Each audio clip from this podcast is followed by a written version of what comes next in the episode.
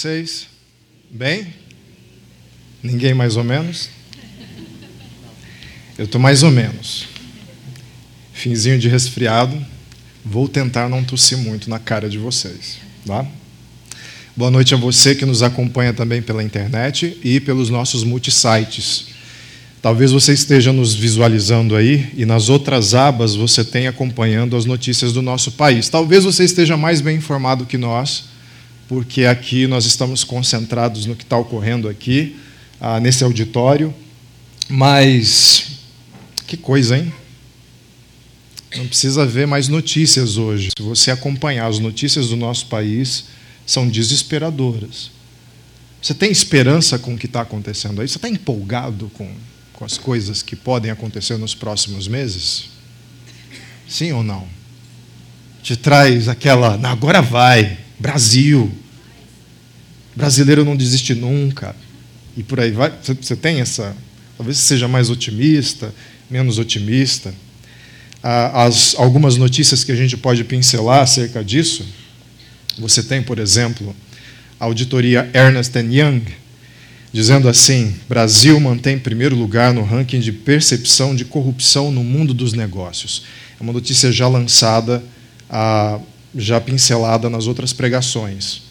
A pesquisa mostra que 96%, 96% dos empresários brasileiros acreditam que suborno é comum nos negócios. Não é assustador? É quase uma lei do submundo, né? Tem um, um subterrâneo que todo mundo sabe que tem, todo mundo sabe a entrada dessa caverna, mas a gente finge que as coisas são normais os empresários brasileiros, brasileiros testemunhando isso. Mas aí você pergunta, ok, nos bastidores, nos escritórios, nos corredores, nos becos dessa cidade, nas favelas, nos centros, nos bairros nobres, você vai encontrar corrupção. E como é que está o sentimento em relação à liderança do país? Você tem um outro levantamento do Instituto Ipsos, dizendo assim: 94% dos brasileiros não se sentem representados pelos atuais políticos. 94%. Agora vem o pior. E quase metade dos entrevistados questiona se a democracia é de fato a melhor forma de governo. Quase metade. Quase metade pensa, nós escolhemos alguém para nos liderar? Hum, não talvez um outro sistema onde alguém venha, imponha a sua força. Talvez seja difícil, mas pelo menos essa força pode alavancar o país, é o que está faltando.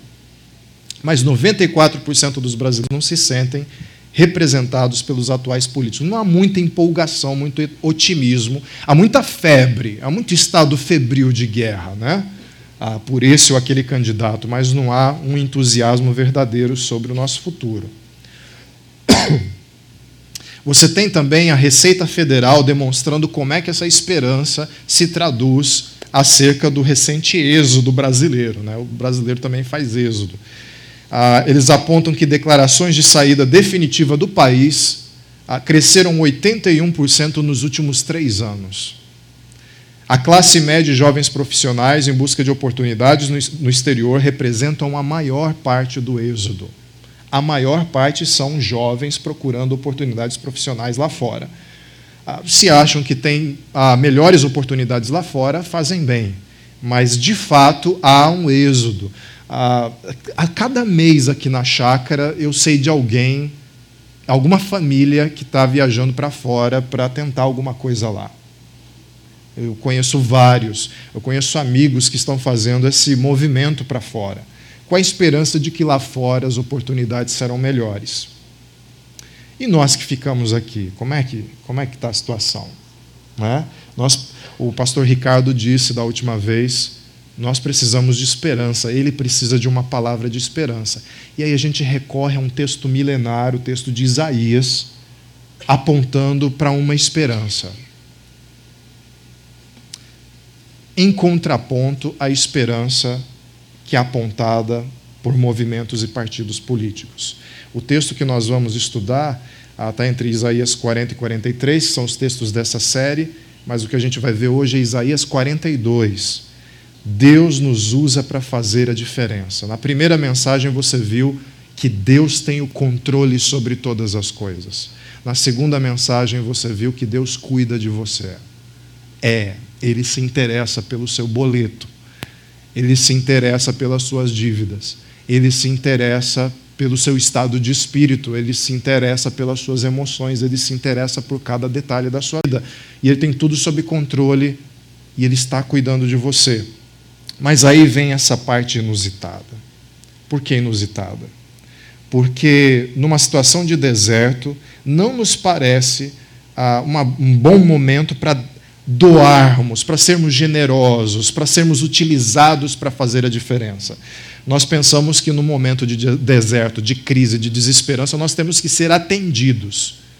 Então eu queria que você prestasse bastante atenção nisso, porque se você pegar uma outra pesquisa do, da Fundação Getúlio Vargas, ela aponta que mais de 60%, em torno de 60% dos brasileiros acreditam que cada um tem a responsabilidade de mudar a situação desse país. Só que 40% têm a impressão, acreditam que ah, isso é responsabilidade do governo. 40%. Então, tem 40% dos brasileiros sentando-se numa cadeira e esperando o horário eleitoral, ou o que está sendo mais convincente ultimamente, esperando qual é o textão de Facebook mais convincente, para decidir quem é que vai mudar as coisas. Com os braços cruzados, esperando para ser servido. E aí a pergunta do nosso país nos próximos meses é: quem fará a diferença no nosso país, nesses tempos de tensão e instabilidade?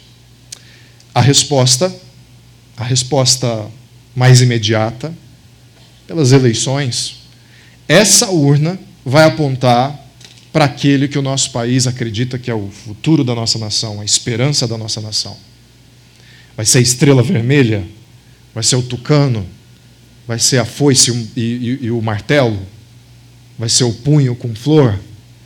Qual é o, o, o nome da capa? Parece Game of Thrones, né? Mas é, são partidos. Qual é a agenda que vai ser implementada? Vamos ressuscitar dos mortos um regime antigo? Vamos ficar com isso aqui mesmo? Onde está a nossa esperança?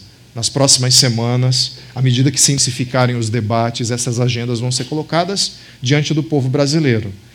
E, parodiando ah, o primeiro versículo que nós veremos daqui a pouco, basicamente, o mote das campanhas é: Eis o nosso candidato, o nosso escolhido, ele trará justiça para o Brasil. Os movimentos, os grupos, os partidos vão dizer isso. Esse é o nosso candidato, é o nosso escolhido. Acredite, ele vai trazer justiça para o Brasil. Só que o sistema para que eles tragam justiça no Brasil depende do seu voto. Então é uma esperança que depende do seu apoio. Eles escolheram, falta você escolher também. Um dos problemas da política, aliás, um dos desafios da política, é que as promessas que serão feitas antes podem não ser cumpridas ao longo do mandato, por vários fatores. Eu sei que o mais imediato é quando a gente diz assim que eles nos prometeram, juros não cresceriam, que não teriam mais impostos, e agora tem mais impostos, e os juros cresceram. Porque o material, o conteúdo das campanhas é esperança.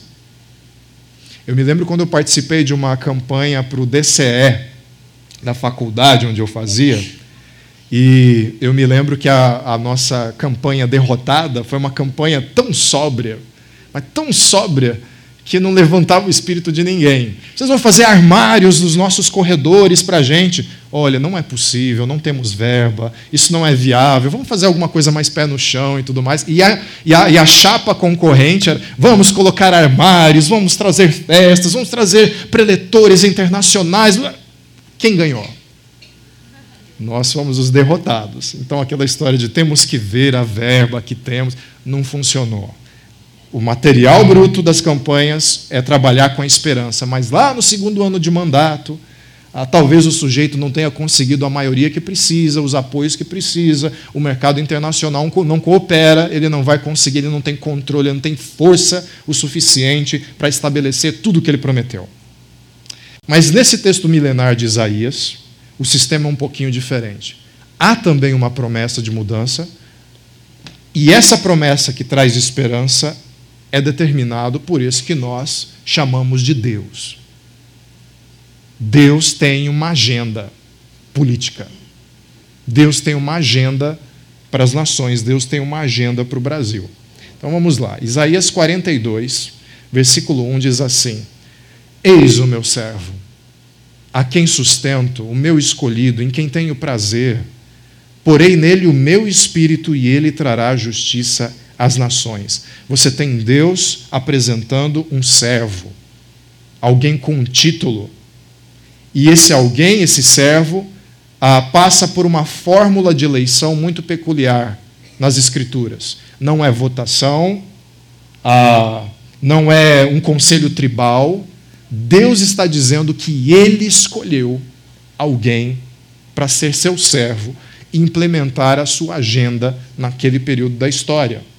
Pois bem, nessa fórmula você tem uma missão, um servo chamado por Deus, escolhido por Deus para cumprir uma missão, e a missão é trazer justiça às nações. Eis o meu servo, ele trará justiça às nações. Eu vou sustentá-lo, eu vou apoiá-lo, eu colocarei o meu espírito nele. Quando a Bíblia utiliza a palavra servo, não, é, não são raras as vezes em que ela brinca com ah, com quem ela coloca ah, esse título. Às vezes a Bíblia fala de um indivíduo, às vezes a Bíblia fala de um indivíduo numa posição de autoridade, um rei, um profeta, um sacerdote, e muitas vezes ela fala de uma nação. Todos utilizando o singular: o servo indivíduo, o servo líder, autoridade, o servo nação. Você pode ver isso aqui nessa pirâmide. Então você tem o servo povo, servo líder, servo indivíduo. Em Isaías 41, capítulo anterior, você tem essa brincadeira com as palavras, com Isaías dizendo assim: Você, porém, ó Israel, meu servo, Jacó, a quem escolhi. Jacó é um indivíduo, Israel é um povo.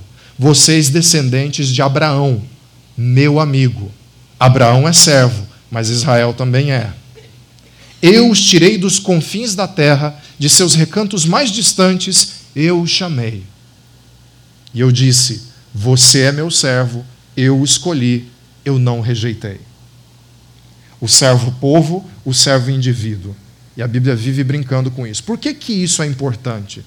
Porque lá na frente nós veremos que essa história de sentar na cadeira, olhar e esperar por uma pessoa, um ser humano, que vai resolver a situação, ah, isso tem uma saída bíblica, mas implica também no nosso envolvimento. Então vamos lá. Esse servo foi escolhido através dessa fórmula de eleição. Então você tem isso feito de duas formas: capacitação e conexão. Capacitação e conexão. Quando é que na Bíblia Deus coloca o seu espírito em alguém? Para fazer o quê? Para capacitá-lo ou conectá-lo. Capacitar para quê? Conectar para quê? Capacitar alguém para cumprir a agenda do reino. Há uma agenda que Deus quer cumprir, ele quer escolher um instrumento, ele capacita colocando o seu espírito nele, possibilitando que esse alguém cumpra a agenda do reino tem o poder necessário para cumprir a agenda do reino, a possibilidade, a disponibilidade para cumprir a agenda do reino. Mas também esse é o mesmo espírito que conecta pessoas ao rei do reino. Por que, que eu estou dizendo isso? Porque há algumas pessoas que tem profundo envolvimento com vários aspectos, valores e princípios da agenda do reino de Deus. A agenda de justiça, a agenda de amor, a agenda de misericórdia, a agenda de compaixão. Há várias pessoas assim, que não têm conexão com o rei. Faz parte de uma agenda particular. Se não fosse assim, você e eu teríamos que ser obrigados a votar num evangélico nas próximas eleições, não é? A gente precisa votar naquele que tem mais chances de ter conexão com Deus. Mas não é isso que a gente vai fazer, ou vai? o seu único critério é o sujeito frequenta a igreja Chácara Primavera, ou a igreja Batista não sei da onde, a igreja... esse é o seu critério, o único critério? Não, você, se você é sensato, e eu creio que estou diante de pessoas sensatas, você vai averiguar a agenda do candidato, a agenda política, e você vai comparar com os princípios e valores do reino. E se essa agenda política for uma agenda que beneficia a nação, você vai colocar o seu voto, mesmo ele não sendo alguém que tenha conexão com o rei. Há pessoas que Deus capacita, que Deus influencia, que Deus move, mas não se renderam ao rei da agenda. E há pessoas que conhecem a agenda de Deus e se conectaram ao rei. Esse é o servo que Deus sustenta, o escolhido, em quem tem prazer, põe nele o espírito e que trará justiça às nações. Isaías está dizendo a Judá que esse servo foi escolhido. Ok. Aí você pensa assim: quem é esse servo? É um, é um, um, um habitante de Judá, um israelita? Não. Nós já vimos nas passagens anteriores, nas pregações anteriores, que esse servo é Ciro. Ciro II o Grande. O significado mais imediato dessa passagem é Ciro II o Grande é esse servo. Isaías 45 vai apontar claramente para isso. O servo mencionado aqui, num primeiro momento, é Ciro. E nós vimos duas, duas questões envolvendo como, como Ciro e o seu governo atendem, em certa medida, a agenda do reino. Nós vimos, por exemplo, o cilindro de Ciro II, considerado o primeiro registro de direitos humanos da história. As Nações Unidas têm quatro pontos inspirados no cilindro ah, de Ciro, do qual eu destaco dois aqui. Há duas coisas na tradução desse cilindro. A primeira, ah, Ciro determina que todas as nações pertencentes ao seu império podem adorar os seus próprios deuses, eles têm liberdade de culto. Isso é revolucionário para a época. Uma época onde você impõe a sua força em todos os costumes dos povos que você domina. Mas ele estabelece essa liberdade de culto. E a segunda coisa, que ainda vai acontecer, e é motivo ah, da profecia de Isaías, é Ciro determina, em determinado momento, que as nações exiladas podem voltar para suas casas, pra, podem voltar para sua terra. Então ele liberta os escravos e eles permitem que adorem os seus deuses. Isso significa que israelitas podem adorar ao seu Deus por causa de uma medida de um governante, ah, vou usar uma, palavra, uma expressão evangélica comum, um governante secular, atendendo à agenda do reino de Deus. E por que, que isso é possível? Nós vimos também, na semana passada, o mapa do império de Ciro. Então você tem aqui, desde a Pérsia, passando até o limite das ilhas a, da Grécia.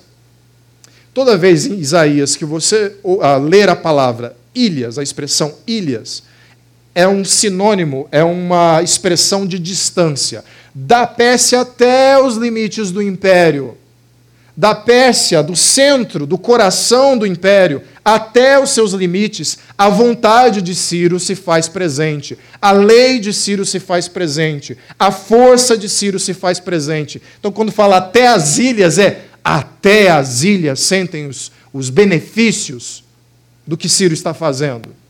Até lá. Então a gente parte para a próxima. O que é que Ciro vai fazer no seu território conquistado. Ele vai trazer a justiça. Mas que justiça é essa? As duas palavras utilizadas na passagem são mispá e torá. Mispá significa justiça plena. É mais do que código, é mais do que regra. É, um, é uma iniciativa, é um movimento.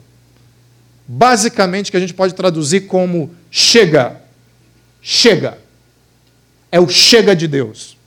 Chega de opressão. Chega de fome. Chega de dor. Chega de violência. Chega. Não é uma justiça parcial. Não é uma justiça temporária. É justiça plena. É Deus dizendo que não aguenta mais a injustiça. Não aguenta mais a opressão.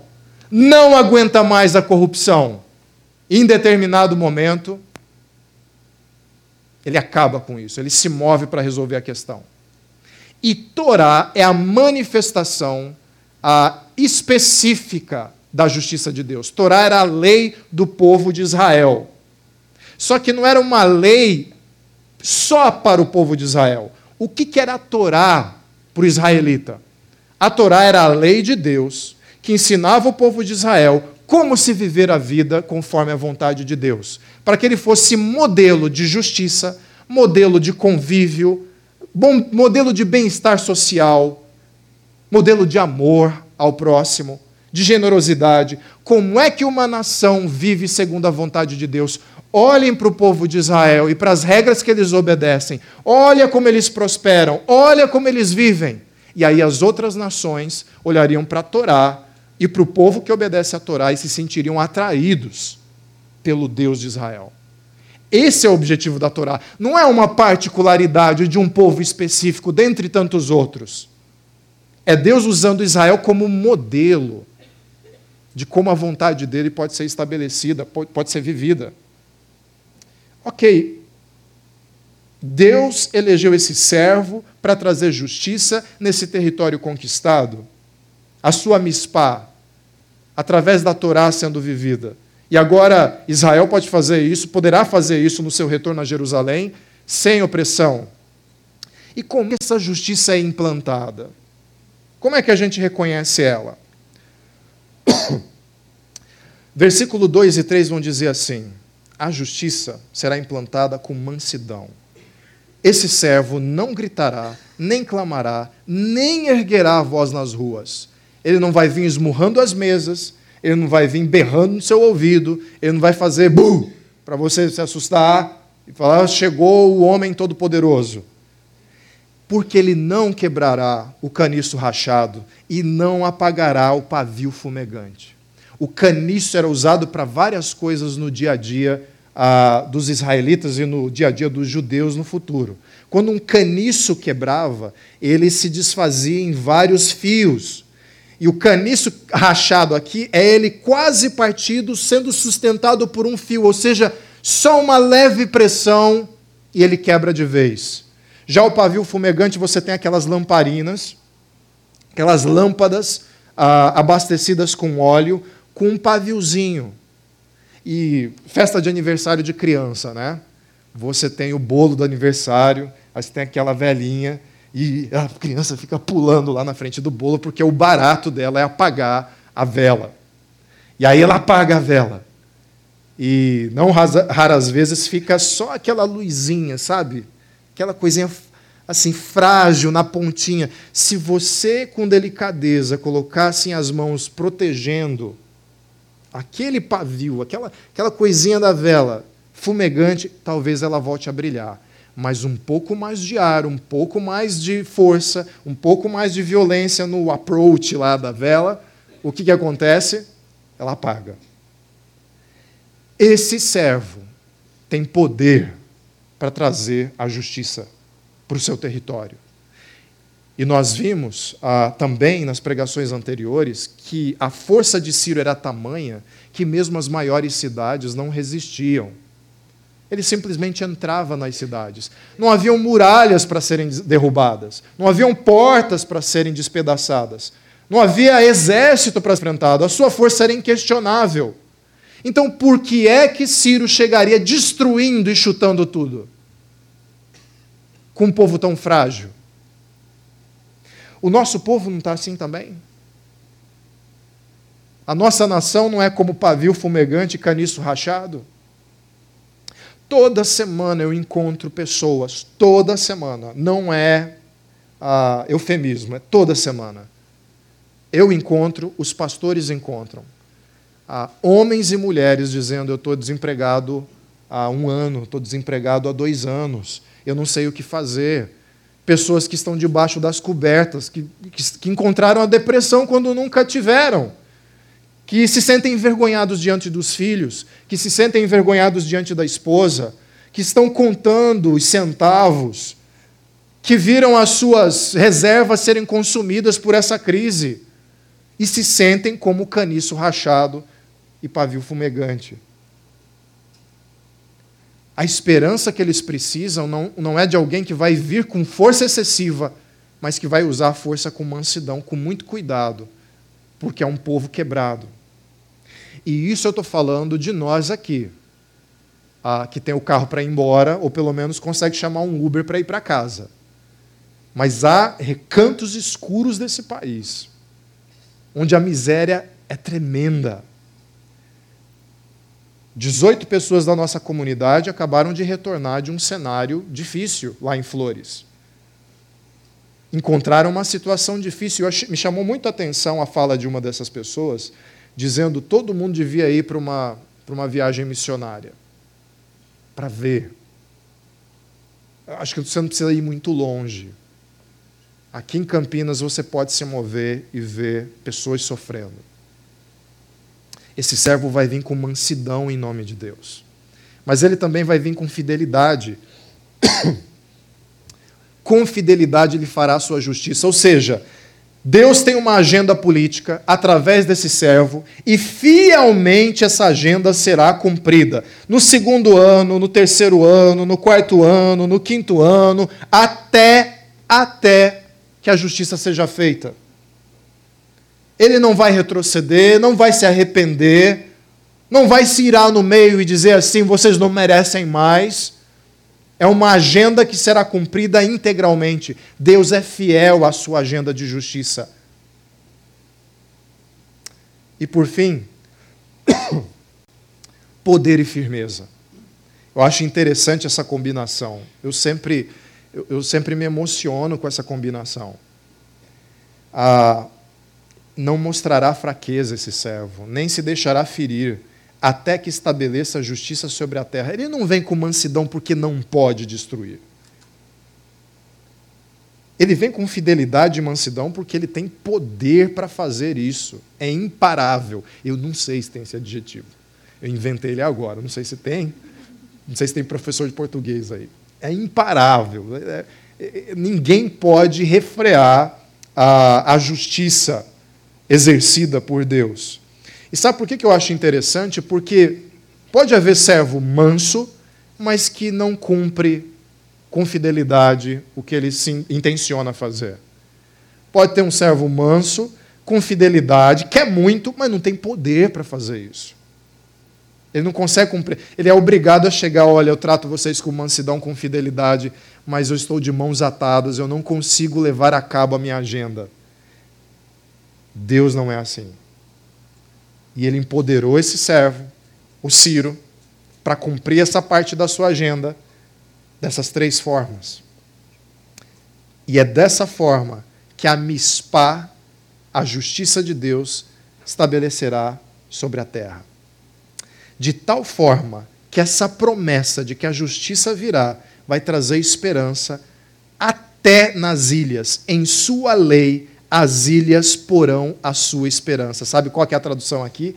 Em sua Torá, as ilhas porão sua esperança. Na lei de Deus, as ilhas, o extremo do território, se renderá a Deus. Por quê? Quem que é esse Deus? Quem é esse que nomeia pessoas ao seu bel prazer? Justo, bom prazer. Isaías 42, 5 diz assim: logo em seguida. Tudo isso é o que diz Deus, o Senhor, aquele que criou o céu e o estendeu. Uau, que imagem, hein? Eu não consigo estender o tapete de casa direito. Ele é aquele que criou o céu e o estendeu, que espalhou a terra e tudo que dela procede, que dá fôlego aos seus moradores e vida aos que andam nela. Em outras palavras, esse que promete dar esperança, até no extremo das ilhas ele é o Senhor de toda a criação, de todos os povos. Aqui nesse momento, você já precisa desconfiar de que Isaías, que essa profecia não se trata exclusivamente desse evento imediato de Ciro e do retorno do povo de Judá para Jerusalém. Se Deus é esse que a quem pertence toda a criação, todos os povos, há algo maior em curso. Porque afinal o império de Ciro caiu. Cadê ele? Cadê, Cadê aquelas nações? Cadê o povo original daquelas ilhas? Mas essa promessa, esse texto ainda é repetido ao longo dos séculos. Foi repetido ao longo dos milênios, sendo esperança, mesmo já tendo sido cumprido de forma imediata. E aí eu recordo com vocês de um gráfico fantástico que o pastor Ricardo mostrou na semana passada e que eu fiz só um incremento nele. Você tem essa passagem mais de imediata sendo direcionado aos judeus na Babilônia. E você tem o evento prometido: vocês retornarão de Judá para Jerusalém. Quem eu vou usar para isso? Eu vou usar Ciro. Ciro é esse meu servo que vai possibilitar o cumprimento da minha agenda e vocês retornarão para Jerusalém para me adorar. Aí você vem para um segundo momento. Eles retornam para Jerusalém. Você tem o tempo pós-exílico os judeus pós-exílicos continuam revisitando o texto de Israel, porque eles ainda esperam um servo, porque eles não querem ver a manifestação dessa justiça só no território de um império passado. Eles querem ver essa justiça sobre a criação. Ou seja, não foi cumprido ainda tu, todo o potencial da justiça de Deus. E eles esperam então um Messias. Virá um servo, esse Messias que vai restaurar, redimir o povo de Israel e vai redimir a criação. E de fato isso acontece, porque Jesus vem, o Filho de Deus, o servo humilde, e cumpre a sua obra, que possibilita a redenção de toda a criação. E essa redenção, essa reorganização está em curso, porque ainda falta um terceiro período. Esse texto também é para nós hoje como igreja. O servo Ciro, que não tinha conexão com o rei, mas cumpriu a sua agenda. O servo, filho de Deus, Jesus Cristo, que redimiu toda a criação. E que isso vai ser manifesto no tempo certo. E você tem a igreja hoje, serva, apontando para esse milagroso, esperado momento final da nossa história, que vai abrir as portas da eternidade. Que momento aguardado. Por isso vale a pena morrer. Por essa causa vale a pena morrer. Os cristãos de hoje são servos, um povo que serve a agenda de Deus e tem conexão com Deus, porque nesse final nós temos uma conexão tanto com Siras quanto com Messias. Qual conexão é essa? Atos 1:8, Jesus faz uma promessa para os seus discípulos e consequentemente para a sua igreja: vocês receberão poder quando o Espírito Santo descer sobre vocês. Para quê? Para serem testemunhas, minhas testemunhas, em Jerusalém, na Judéia, Samaria, até os confins da terra. Vocês vão mostrar a justiça de Deus através de Jesus até lá. E o Espírito Santo vai capacitá-los a isso. É o mesmo Espírito que lá em Ciro capacita-o para cumprir a agenda de Deus. É o mesmo Espírito que está presente no batismo de Jesus Cristo, às margens do Jordão, onde o Pai diz: soberanamente, de forma muito carinhosa: Esse é meu filho amado, em quem me comprazo. E aí a imagem bíblica é de uma pomba descendo sobre Jesus, o Espírito Santo descendo sobre Jesus, capacitando ele para a obra. Esse mesmo Espírito transforma a igreja em serva, capacitada para apontar para a justiça. Ao falar do rei e se envolver com a agenda do reino.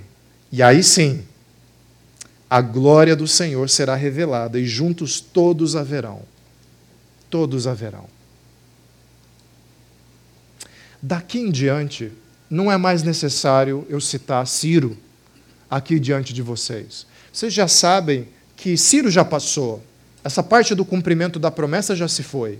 A vinda de Jesus já aconteceu e ele está agora sentado numa imagem fantástica à direita de Deus Pai Todo-Poderoso, com toda autoridade sobre céus e terra.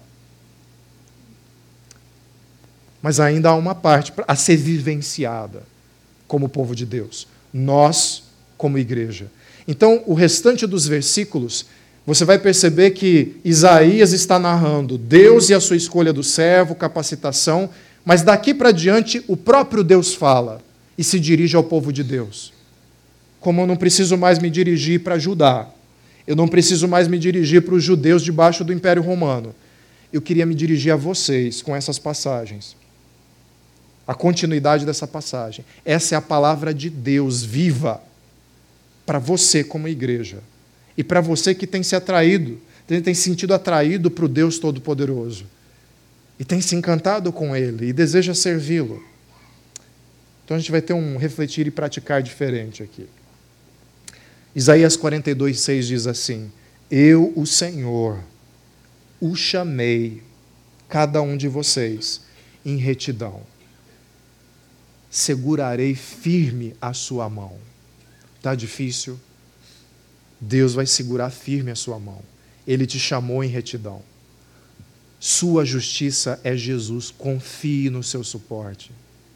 Esse Jesus que cumpriu a justiça, que cumpriu a lei, que cumpriu toda a vontade do Pai, ele te conecta ao Pai. A relação com o rei. E esse rei tem muito poder. Ele usa esse poder, sabe para quê? Segurar a sua mão, não te deixar cair, não te deixar desfalecer. Ele é a fonte da sua esperança. Põe a sua confiança nele. Ele não vai te decepcionar. Ele não vai te decepcionar. Mas o texto continua: Eu guardarei e farei de você um mediador para o povo e uma luz para os gentios. Eu vou te segurar, mas não para você ficar numa espera passiva enquanto o deserto não passa. No meio do deserto, no meio da crise, eu segurarei a sua mão, mas você vai se envolver no serviço ao outro, no serviço ao próximo. Você vai ser mediador e luz ao seu redor. Mediador para o povo significa viver a agenda do reino aqui no nosso meio. Irmãos de igreja que sabem se perdoar, que sabem conviver, que sabem fazer negócios como gente adulta, que sabe resolver suas questões, que sabe agir com justiça com o próximo, que anda em retidão, nós vivendo aqui como comunidade cristã em paz com outras comunidades cristãs. Nos lembrando o tempo todo quem é Deus, como é o seu amor, como se manifesta a sua justiça. Mas também luz para aqueles que estão fora daqui e não conhecem o Rei dessa agenda maravilhosa. Eles contemplam os atos de justiça e pensam que é Ciro, e pensam que é o candidato que eles elegeram, mas a fonte de toda a justiça provém de Deus. De Deus. Você precisa ser luz na escuridão desse país. Como? Como é que a gente faz isso? Para quê? Para abrir os olhos aos cegos, para libertar da prisão os cativos e para livrar do calabouço os que habitam na escuridão. Se envolva e sirva com a agenda do reino. Quem você é?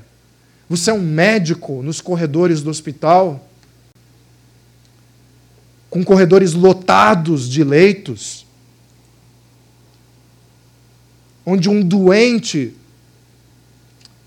ouve a conversa ah, dos familiares de outro paciente logo do lado, porque eles estão entrincheirados.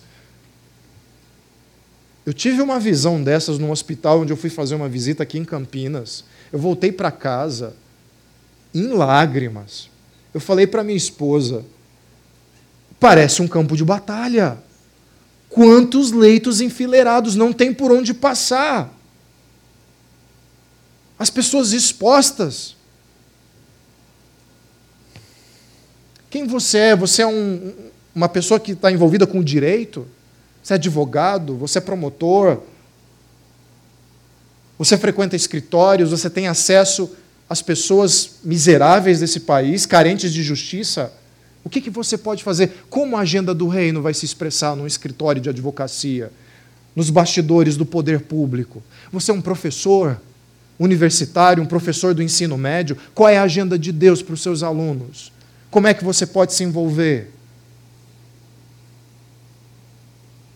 Vamos parar de, de esperar a agenda de partido A, B ou C. Não tem Messias. Esqueça. Mulher ou homem não vai descer do céu. no dia da posse. Não vai. Ore. Se interesse, eu me interesso pelas agendas propostas para o nosso país. Quero direcionar as minhas orações para quem vencer, mesmo que me decepcione.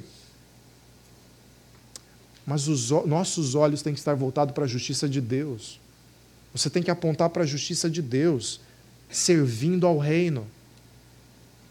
Num país onde a justiça privilegia colarinho branco. E onde, para usar uma expressão bem baixa, onde de ladrão de galinha passa mais tempo na, na, na cadeia do que quem roubou milhões. Como você pode se envolver nisso? Qual é a agenda do reino? E por fim, conecte outros ao rei do reino. Mostre a agenda do reino e aponte a quem pertence a justiça. E o efeito disso será esse: o anúncio de Isaías. Cantem ao Senhor um novo cântico, seu louvor desde os confins da terra. Vocês que navegam no mar e tudo que nele existe, vocês, ilhas, o extremo, mas agora os confins da criação, até o extremo dos povos e todos os seus habitantes, que o deserto e as suas cidades ergam a voz, regozijem-se os povoados habitados por Quedar, cante de alegria o povo de Selá, gritem pelos altos montes. Quem é Quedar? Quem é Selá? Quedar é um povo beduíno, descendente de Ismael, inimigo dos israelitas, adorando lado a lado com os israelitas a Deus, porque eles viram a Torá, eles viram a manifestação da justiça em Jesus. Selá, quem é Selá? Selá era um povo edomita conquistado por Judá, inimigo do povo de Israel. Eles também estarão unindo as suas vozes e adorando a Deus. Esse é o cenário prometido pela profecia de Isaías, por esse terceiro desdobramento. Isso envolve a nós. Isso envolve cada um de nós.